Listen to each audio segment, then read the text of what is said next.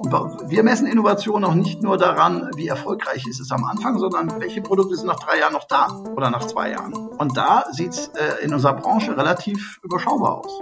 Es ist jetzt nicht nur Glück, aber es ist tatsächlich auch so, äh, dass es eigentlich fast unmöglich ist, den, meinetwegen den Erfolg von Neuprodukten einzuplanen. Unsere Zielsetzung ist nicht innovativ zu sein, unsere Zielsetzung ist erfolgreich zu sein. Und dazu gehört Innovation mit dazu. Aber äh, Innovation ist kein Selbstzweck. Die Mutigen leben vielleicht nicht ewig, aber die Vorsichtigen, die leben gar nicht. Und damit herzlich willkommen zum Goya Markentalk. Unser Motto? Neues Denken, neue Wege. Ein Podcast, in dem es vorrangig um unterschiedlichste Veränderungsprozesse geht. Zudem diskutieren wir das Thema Marke aus spezifischen Blickwinkeln und richten den Blick auf das, was hinter den Kulissen passiert. Ich bin Caroline Bierlich und an meiner Seite ist der Marken- und Innovationsexperte Roland Albrecht.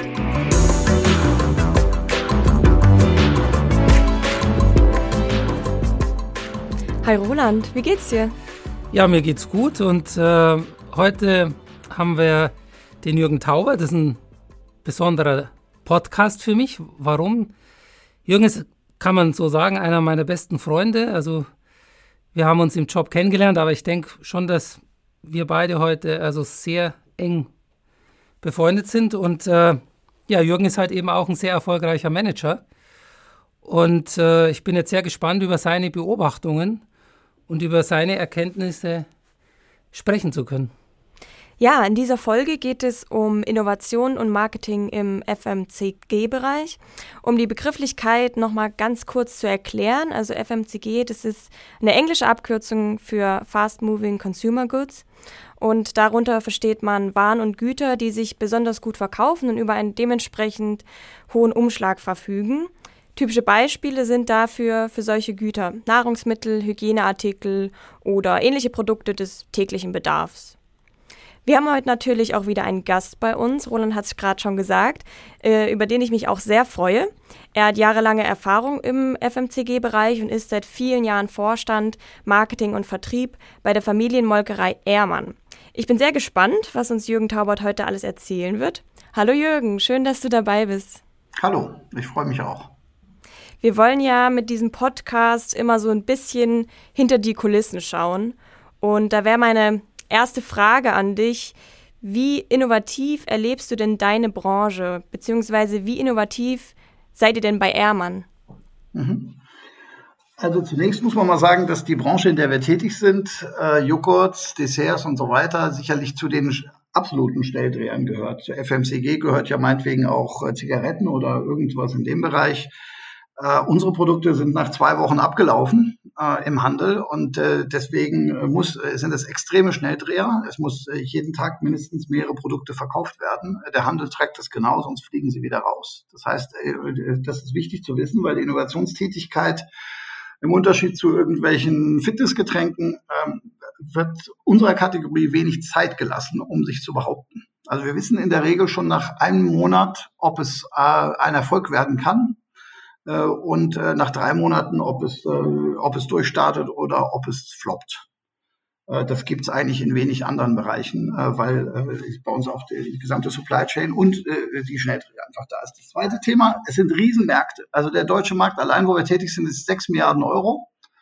Ähm, in Europa reden wir über vielleicht über 10 Milliarden. So einen Markt muss man erstmal finden, in dem man halt Verdrängung betreiben kann. Ja, wir selber, 50 äh, Prozent des Marktes ist Eigenmarke, äh, wie üblich in Deutschland im Food-Bereich. Und äh, dann teilen sich natürlich die Markenartikler den ganzen Rest. Äh, wir haben aber insgesamt im Gesamtmarkt ungefähr 6 Prozent Marktanteil. Das heißt, wie ich immer sage, wir haben noch ein Potenzial von 94 Prozent nach oben. Insofern habe ich überhaupt nichts gegen Verdrängung. Das nur mal, um es einleitend zu sagen. Und natürlich haben wir auch mit über die Diskussion, wir sind hier ein, ein Betrieb insgesamt oder wir haben einen Umsatz von, von 800 Millionen in Deutschland ungefähr 300, äh, alleine das Markengeschäft äh, dann zusammen äh, mit, mit dem Export und zusammen äh, kommen wir ungefähr auf 400. Also wir sind äh, nicht mehr in der Lage, wie ein Startup zu operieren. Wir müssen sehen, dass wir auch unsere bestehenden Produkte, kurzer Exkur, Almigurt, Grand Dessert gibt es seit, äh, sind sehr erfolgreich, Marktführer äh, seit, seit geraumer Zeit. Und äh, im Unterschied zu einem Startup, der durchaus vorhat, in fünf Jahren sein äh, Geschäft zu verkaufen, ist unser Anspruch ähm, auch eine gewisse Nachhaltigkeit des Geschäftsmodells. ähm, dass äh, wir und unsere Aufgabe ist es, äh, Airman gibt seit 101 Jahren, äh, dass das äh, auch nochmal die nächsten 30 bis 50 Jahre funktioniert. Äh, das einleitend, das äh, zeigt aber auch, dass wir auch im Innovationsbereich ähm, jetzt keine ganz wirren Sachen machen. Äh, ich sage immer, du kannst dem Verbraucher, der durchaus in Deutschland ziemlich traditionell ist, nur einen halben Schritt voraus sein. Sonst kriegst du die Rotation nicht im Regal und fliegst raus. Das mal, also unsere Branche ist definitiv nicht die innovativste, äh, allein aus der Natur der Sache heraus, wie ich es auch gerade gesagt habe. Äh, dann gibt es natürlich die internen Themen wie Produktionsanlagen und so weiter. Aber vor allen Dingen liegt das an diesen sehr harten Bedingungen, äh, dass äh, Flops, also gnadenlos und innerhalb allerkürzester Zeit abgestraft werden. Ähm, ja, wir haben es trotzdem geschafft. Äh, natürlich mit, ich bin immer ein bisschen vorsichtig mit dem, mit dem Wort innovativ, aber sagen wir mit Neuprodukten, die neu definiert sind, äh, immer wieder äh, den Verbraucher zu überraschen und eigentlich auch Märkte zu machen. Ähm, jeder Marketingmensch sagt immer, ah, ich sehe keinen Markt, äh, der Markt ist zu klein, äh, wir machen Teilmärkte. Und dann, wenn man relativ früh kommt, vielleicht entweder als Erster oder als Zweiter, dann kann man auch in dem Fall die Kriterien bestimmen. Und da zwei Beispiele. Ich meine, äh, einmal ist dieser berühmte High-Protein-Pudding, äh, den, wo wir den Markt komplett gemacht haben und äh, inzwischen äh, wirklich mehrere Dutzend Millionen Geschäft machen in Europa. Und ja, Jürgen, ich glaube, wir kommen ja. auf High Protein, weil du es gerade schon ansprichst. Da kommen wir später auf jeden Fall nochmal zurück. Lass mich auch mal kurz mal rein. Äh, du hast gerade gesagt, wir machen keine wirren Sachen und Innovation ist bei euch äh, halt vielleicht etwas problematisch ich würde es gerne mal verstehen wollen. Also so grundsätzlich sagt man ja, es gibt so echte oder wie du auch gesagt hast, so nachhaltige Innovationen mhm. und es gibt eben diese sogenannten inkrementellen Innovationen, so ein Facelifting oder irgendwie so eine Art, äh, ja, so ein kleiner Relaunch von mhm. einem bestehenden Produkt. Was ist denn in eurem Business eine echte Innovation?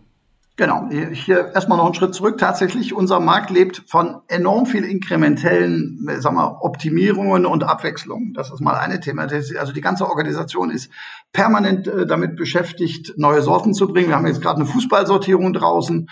Das ist nicht Innovation, aber es beschäftigt und es gehört, äh, gehört mal dazu. Zweitens, ähm, Beispiele für äh, ganz echte Innovation in dem Markt. Natürlich kann man sagen, Joghurt in einem, äh, in dem Quetschbeutel im Pouch, also hat es früher nicht gegeben, on the go, haben wir, haben wir den Markt gemacht, ähm, hat eine gewisse, gewisse Größe, ist durchaus innovativ, weil es durchaus bestehende Produkte, aber mit einer ganz neuen Darreichungsform kombiniert. Ähm, äh, das ist, oder ein anderes Beispiel, äh, vegan machen jetzt alle. Wir haben gesagt, ja gut, wir können das machen, was alle machen, aber wir machen was Besonderes. Das heißt, wir machen Pudding mit Sahne vegan. Kann sonst keiner. Ähm, sehr, wir haben es in fünf Ländern eingeführt vor zwei Monaten und es sieht so aus, als würde es überleben, was schon mal eine sehr hervorragende Voraussetzung ist. Also äh, und äh, ich sage, wir, wir brauchen Konzepte, die der Verbraucher akzeptiert. Wir gute Beispiele von Sachen, die nicht funktioniert haben. Äh, auch vor meiner Zeit war zum Beispiel ein Joghurtgetränk ähm, in der Slimline-Dose äh, mit Kohlensäure.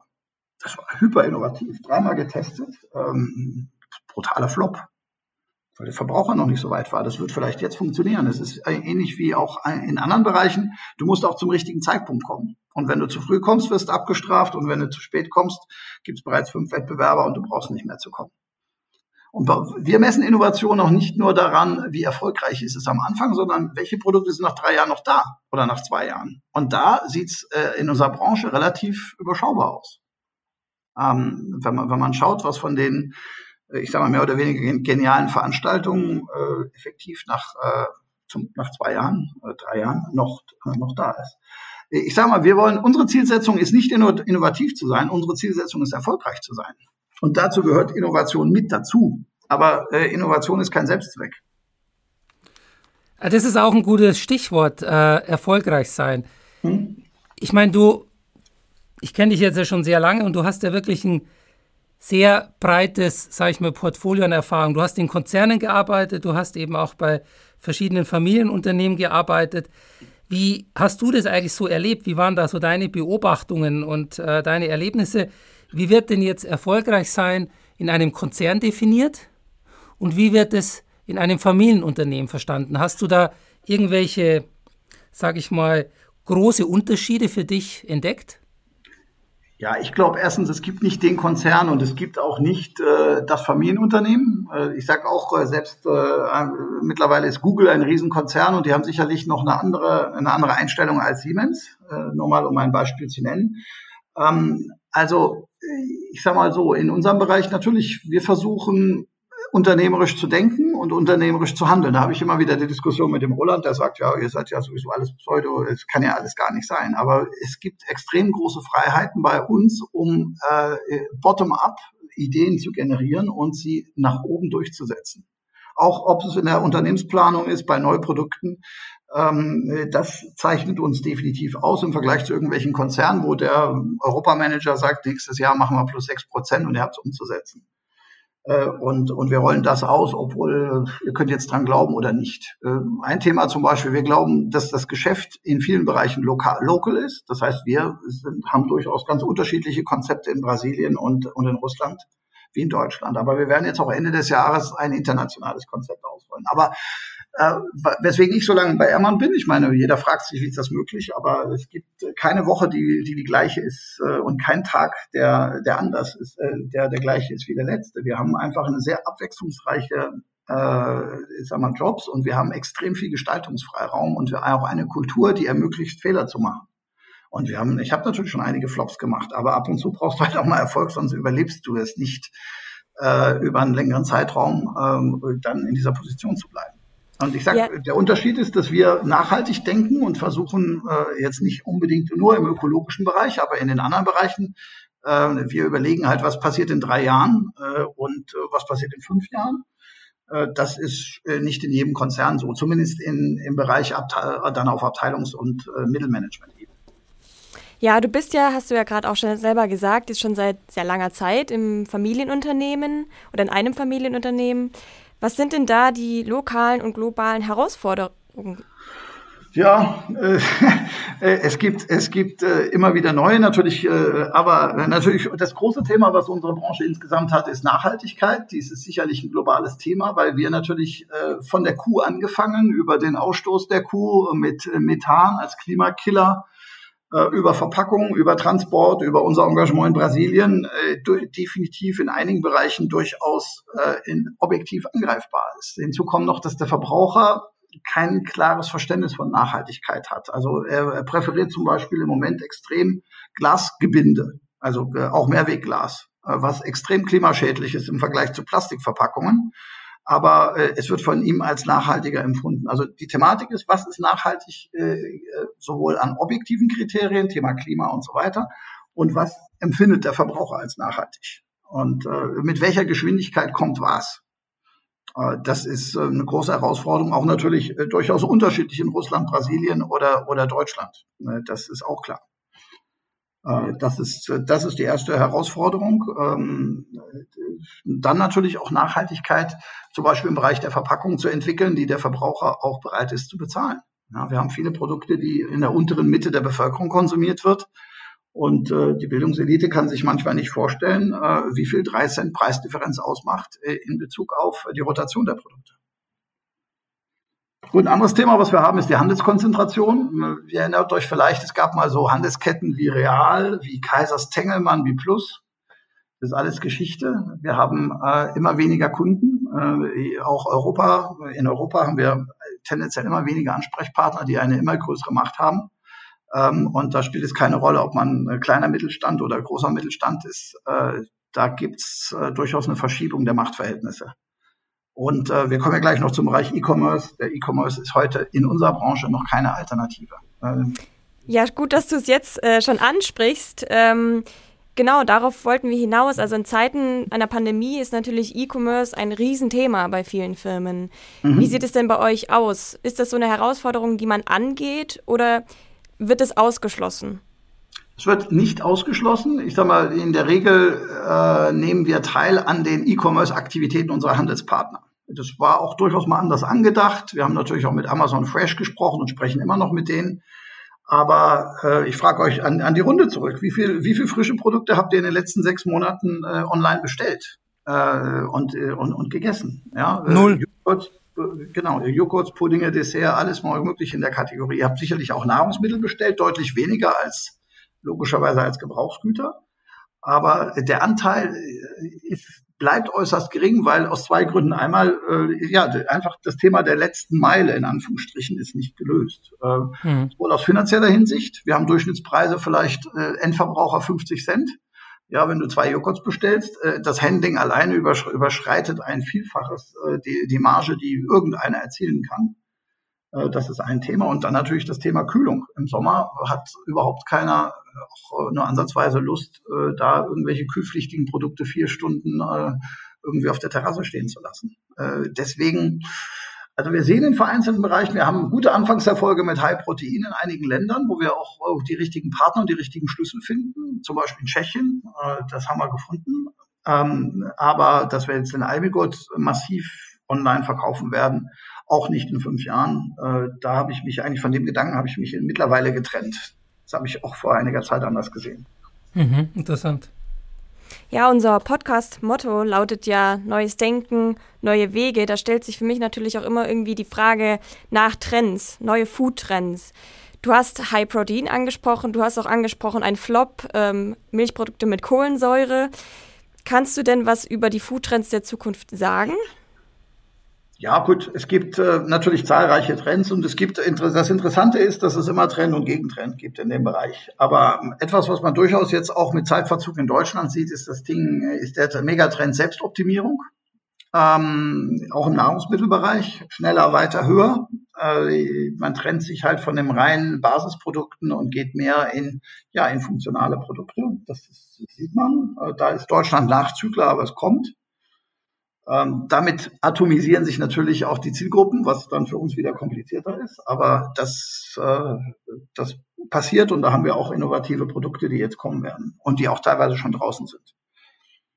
Äh, eine andere Geschichte haben wir angesprochen, äh, Na äh, Nachhaltigkeit, was immer das heißt. Also ich meine, auf der einen Seite gibt es die objektiven Kriterien, wie wir gesagt haben, Klimaschutz, CO2-Footprint und so weiter, aber auch so Themen wie vom Verbraucher als nachhaltig empfundene Verpackungen oder Weidehaltung und solche Themen, auch mit unterschiedlicher Geschwindigkeit äh, in Europa und mit unterschiedlicher ja, Vehemenz. Ich, das werden wir sehen. Dann natürlich, glaube ich schon, äh, on the go kommt wieder nach Corona. Ich meine, Corona ist jetzt mal vorbei bald, hoffentlich. Und äh, ich bin relativ sicher, dass viele der alten Gewohnheiten wieder da sind. Es wird wieder äh, natürlich deutlich mehr on the go geben was natürlich der Nachhaltigkeit vollkommen diametral entgegensteht. Ist, wir wissen alle, wie viel Verpackung und so äh, verursacht zusätzlich.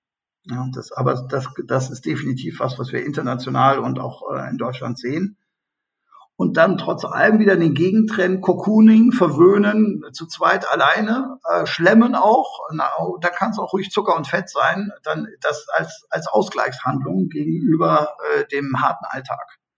Also 30 Prozent von dem gigantischen Markt äh, ist, ist, äh, ist heute Fruchtjoghurt, aber auch Desserts. Und Desserts wachsen zurzeit im Markt, äh, ich glaube, 15, 16 Prozent. Ähm, äh, weil man einfach auch gerade in Pandemiezeiten sagt, ähm, nein, ich habe hier meinen Rückzugs Rückzugsort, mein, äh, mein Verwöhnmoment und esse dann mal eher nochmal zwei Puddinge am Tag anstelle von, einer, von anderthalb. Da würde ich gerne mal einhaken. Also wir diskutieren ja oft kontrovers äh, über dieses Thema eben, wie ticken Konsumenten. Und äh, du hast mir schon mehr als einmal vorgeworfen, ich bin halt schon so dieser Agency-Guy, der lebt da in seiner Blase und äh, dem fehlt dann oft so der direkte Lebensbezug zu eben den einfachen Konsumenten, die ja für euch auch äh, eine wichtige äh, Kundschaft sind. Und was mich mal interessieren würde, weil du ja wirklich jetzt viel gesehen hast und äh, deswegen ich ja auch deine Meinung respektiere, weil ich da ja auch weiß, da ist Substanz dahinter. Wo, wo war jetzt mal, sage ich mal so, ein Erlebnis, wo dich der Konsument dann auch selber mit seiner Kaufreaktion positiv überrascht hat?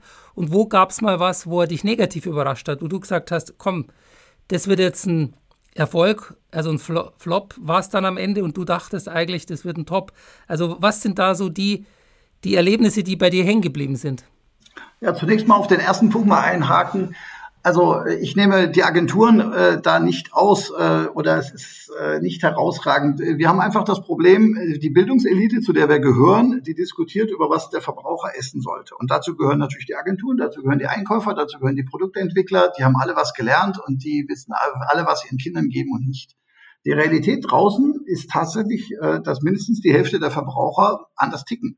Die sagen, wenn ich nach der Spätschicht heimkomme, dann esse ich auch mal zwei Tüten Haribo plus fünf Grand Dessert und es geht mir gut. Äh, und äh, diese Diskussion beobachte ich schon seit geraumer Zeit, wenn man sagt, nein, das, das geht ja gar nicht und wir sehen, das geht. Ja, was zum Beispiel mal erfol erfolgreich war vor einiger Zeit, war tatsächlich Knisterzucker in einem Herzbecher, äh, in einer Herzbecherpackung. Entgegen komplett.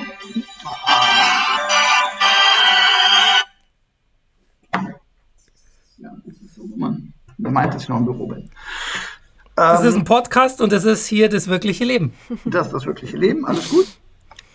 Äh, nein, also wir haben einen, in einem Herzbecher haben wir, also in einem herzformigen Becher haben wir äh, Knisterzucker, ähm, äh, Knisterzucker mit Fruchtjoghurt äh, dann mal gebracht. Und dann haben wir gesagt, naja, wir werden nicht viel davon verkaufen, weil das ist viel Verpackung, viel Zucker und so weiter. Und dann waren wir hinter irgendwie bei 11 Millionen Euro Umsatz und haben gesagt, das ist ja echt erstaunlich. Und dann haben wir gesagt, der Herzbecher, das ist wirklich unser Konzept. Jetzt machen wir einen Obstgarten im, Herz, im Herzbecher.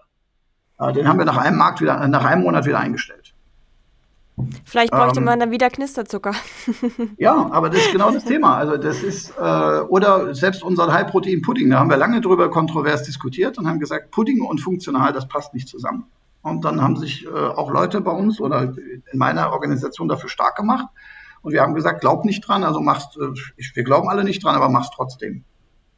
Und dann hat's aber funktioniert. Was heißt es für dich? Wir hatten ja äh, vor kurzem eine Diskussion über die Rationalität im Aktienmarkt. Äh, da haben wir ein bisschen kontrovers diskutiert, haben dann aber wieder, wie immer, äh, zu einer, sage ich mal, abschließenden Betrachtung uns zusammengefunden.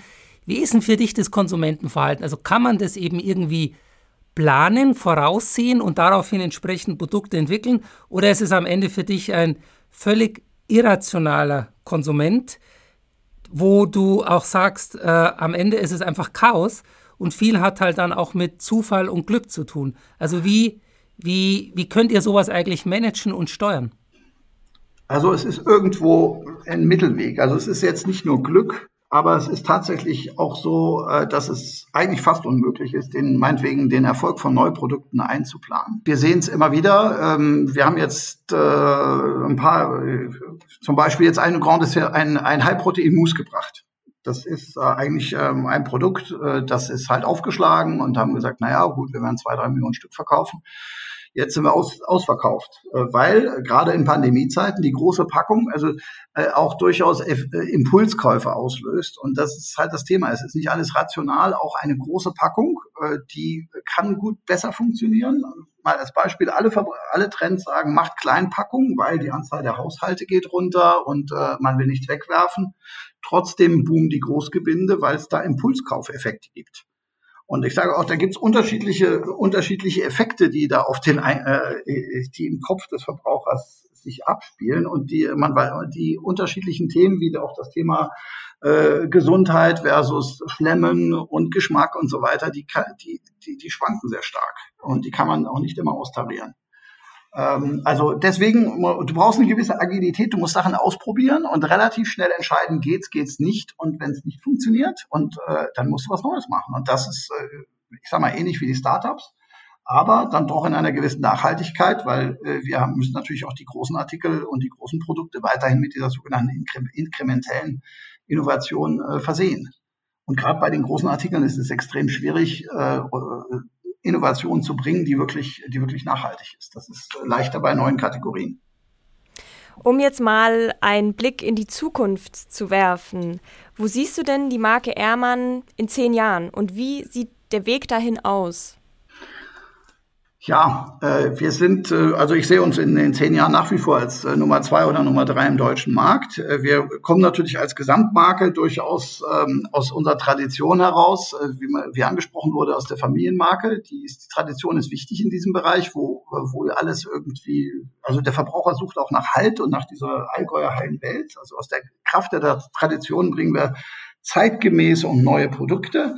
Also wir werden deutlich mehr funktionale Produkte im Sortiment haben. Äh, da gibt's viele, die in der Pipeline sind, die in den nächsten zwei, drei Jahren kommen werden. Wir werden auch ähm, mehr Produkte haben, die, wo keine Milch drin ist, also vegane Produkte auf gut Deutsch. Da haben wir jetzt angefangen dieses Jahr und äh, das scheint äh, nachhaltig zu sein. Da bauen wir, bauen wir drauf aus.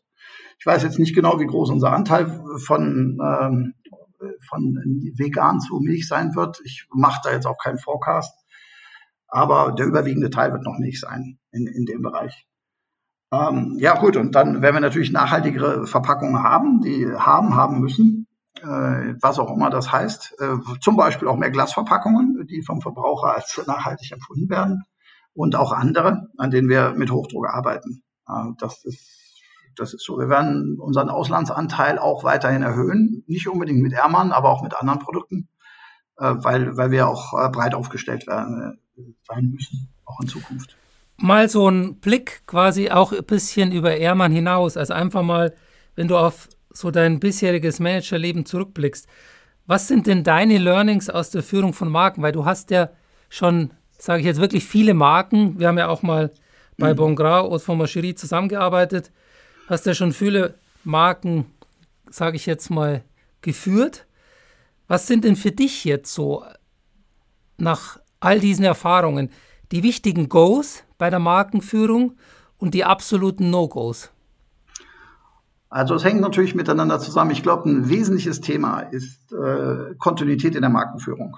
Du musst äh, einen Status machen über was läuft, was läuft nicht in deiner Marke und dann musst du sehen, dass du über Jahre hinweg ähnlich kommunizierst und ähnlich auftrittst. Weil äh, jeder hat immer wieder die Neigung, es kommt ein neuer Marketingmanager, du findest eine neue Agentur, die sagt, ihr müsst das ganz anders machen. Äh, dann gibt es einen Relaunch, der unter Umständen schlecht funktioniert.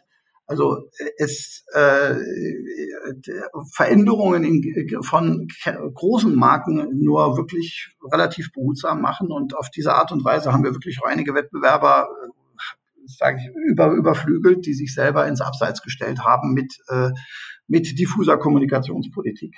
Dann natürlich teilweise, in unserem Bereich brauchst du viel Geld, um die Marken zu unterstützen. Also wir haben ein Budget von über 20 Millionen, äh, doch ein relativ hoher Prozentsatz vom Umsatz das ist bei FMCG gesetzt. Du kannst nicht die Produkte einfach ins Regal stellen und, und hoffen, dass es funktioniert. Das ist eher die Ausnahme. Das kann eine Zeit lang gehen, aber das geht nicht lange. Ähm, also das sind so die Hauptthemen. Und dann, äh, was, was nicht geht, ist natürlich, äh, ich sag mal, irgendwas, was mit Ekel oder Verlust von Appetite Appeal bei FMCG-Marken irgendwie zusammenhängt, ob es das Dschungelcamp ist oder ob es äh, ab, ja, gewisse abstoßende Kommunikationselemente sind, die, die, haben also sofort, äh, verursachen sofort eine Blockade im, im Kopf des Verbrauchers. Und äh, das ist für mich, wäre wär ein No-Go. Also du musst eine Marke, eine große Marke musst du, musst du pflegen. Äh, da hast du mir jetzt noch mal ein Stichwort gegeben. Ihr hattet ja mal ein Konzept von Jungformat. Das war ja mal eine Agentur von euch. Und die kam ja dann mit der Zunge raus. Mhm. Wenn du dich erinnerst, da haben wir ja auch diskutiert. Ich ja. war damals ja bei BBDO. Und äh, ja, wie ist das eigentlich jetzt so im Rückblick? Genau über dieses Thema Advertising Appeal haben wir damals ja kontrovers diskutiert. Wie siehst du das genau. heute? Also äh, das war äh, das ist war ein absolutes No-Go, weil wir äh, effektiv äh, die Kreativität und die Innovation äh, an in den Vordergrund gestellt haben und nicht äh, das äh, genau also praktisch auch gegen diese Appetite Appeal Regel verstoßen haben. Wir haben die Kampagne effektiv nach allerkürzester Zeit wieder, wieder ausgesetzt oder abgesetzt, weil das war äh, effektiv nicht on Strategy, was die Positionierung betrifft ähm, und äh, auch nicht, entsprach auch nicht den äh, Motivationstreibern des Verbrauchers. Und das gehört halt dazu, dass man schnell genug einsieht und sagt, okay, äh, wir, haben, wir haben euch gehört, wir, wir beeilen uns, äh, es zu korrigieren. Ich habe jetzt mal zum Abschluss noch eine bisschen persönlichere Frage, keine Angst. Du bist, wenn ich richtig informiert bin, seit 2003 bei Ehrmann in einer mhm. führenden Position. Wie bleibt man denn in so einer schnelllebigen Zeit so lange Vorstand? Ich meine, es ist schon eine lange Zeit. Gut, äh, das ist, ist definitiv, ähm, muss man, äh, ich bin definitiv nicht immer davon ausgegangen, dass ich das so lange machen könnte und machen äh, durfte auch in dem Bereich. Äh, du musst auf Dauer irgendwo Erfolg haben. Gut, du brauchst natürlich irgendwo das Vertrauen des Inhabers, dass es funktioniert äh, und dass äh, die Flops, die du auch mal verursachst, dann auch wieder durch Erfolge überkompensiert werden. Ich meine, auf, auf Dauer hilft eigentlich nur Erfolg in irgendeiner Form. Und Erfolg heißt bei uns nicht, ich lande jetzt mal eine, wir machen jetzt mal 20 Prozent plus für sechs Monate, sondern du brauchst eine gewisse Nachhaltigkeit. Und wir müssen an nächstes und übernächstes Jahr denken. Äh, plus, nochmals, wir haben viele internationale Projekte, Akquisitionsthemen, äh, Internationalisierung, die wir, die wir vorantreiben, jetzt auch gerade in dieser Zeit, ähm, die, äh, die wir auch mit Erfolg gemeistert haben. Ich würde auch gerne noch mal nachfragen. Also ich frage mich, und ich meine, bei dir ist es wirklich erstaunlich, weil du halt schon die Branchengesetze etwas ad absurdum geführt hast, aufgrund deiner langen Zugehörigkeit im Vorstand eines Unternehmens. Wie flexibel, frage ich mich, muss man eigentlich als Topmanager sein? Also einerseits denke ich, ist es wichtig, äh, eben flexibel zu sein, um halt auch da nicht abgeworfen zu werden. Andererseits glaube ich halt aber auch, muss man als Top-Manager einen Kompass zu haben, äh, um eben nicht äh, beim kleinsten operativen Sturm da dann auch wieder abzuweichen, Unsicherheit zu zeigen und äh, dann vielleicht auch nicht diese Stärke des, des Leaders zu kommunizieren. Also wie ist da der Spagat? Wie, wie hast du das hinbekommen? Also für mich ist am allerwichtigsten äh, das, was ich mir schon immer gesagt habe, Authentizität. Also wenn du nicht, wenn du in den Spiegel schaust, dann musst du zu 99,9 Prozent das rauskommen, was du eigentlich bist. Es, äh, wenn du dich verstellst, ob in einem Konzern oder einem Familienunternehmen, dann hältst du es nicht lange aus. Dann äh, entweder die Gesundheit lässt nach oder auch geschäftlich, äh, es funktioniert nicht. Und deswegen es ist äh, auch wichtig, seine Meinung zu haben und sie zu sagen. Es ist, äh, und das können wir bei uns auch. Das kann jeder bei uns und das wird, darauf wird auch gehört. Ähm, das ist, äh, das ist das Allerwichtigste. Und ansonsten, ja klar, wenn man natürlich länger im Geschäft ist, dann hat man viele Krisen, äh, ob kommunikativer oder anderer Art schon mal erlebt in irgendeiner Form und ähm, behält auch eine gewisse Ruhe, wenn wenn es dann eine gewisse Art von Sturm da ist. wenn man sagt, jetzt setzen wir das erstmal ganz bewusst aus. Äh, aber nicht um äh, nichts zu tun, sondern weil wir einfach sagen, in der Ruhe liegt die Kraft. Ja, sehr interessant, dass, dass du genau das sagst. Also ich glaube, Authentizität merkt man bei dir auch auf jeden Fall. Und ich weiß nicht, wie es dir geht, Roland, aber ich habe auf jeden Fall Lust auf ein Grand Dessert. Also vielen Dank, Jürgen, für das nette Gespräch. Ähm, schön, dass du dabei warst und dir die Zeit genommen hast. Ja, ich ja. sage auch vielen Dank und ja. äh, ja, das glaube ich, äh, das war ein gutes Abschlusswort von dir mit, dass Topmanager oder überhaupt Manager immer mal wieder diese innere Ruhe finden müssen und die dann auch nach außen kommunizieren und auch nach außen quasi verströmen. Und äh, das ist auch oft bei mir so in meinem Business der Eindruck, es ist oft zu viel Alltagshektik und manchmal wäre wieder weniger mehr. Also nicht immer gleich agieren, nicht immer gleich eine Reaktion und ein Feedback geben, nicht immer gleich wieder einen Post raushauen, sondern eben äh, auch mal stillzuhalten, aber quasi als Strategie und nicht als Hilflosigkeit. Hm. Ja, dann vielen, vielen Dank und äh, bis bald. Ja, danke. Danke. Tschüss. Ciao. Tschüss. Das war's schon mit dem Goya Markentalk. Vielen Dank, dass ihr heute mit dabei wart. Abonniert gerne unsere Social Media Kanäle und diesen Podcast. Und wenn ihr schon dabei seid, schaut gerne mal auf unserer Website goya.eu vorbei. Dort findet ihr nicht nur unser Markenbriefing, sondern auch viele Infos rund um die Themen Innovations- und Brandmanagement. Tschüss und bis bald, eure Caroline Bierlich und Roland Albrecht.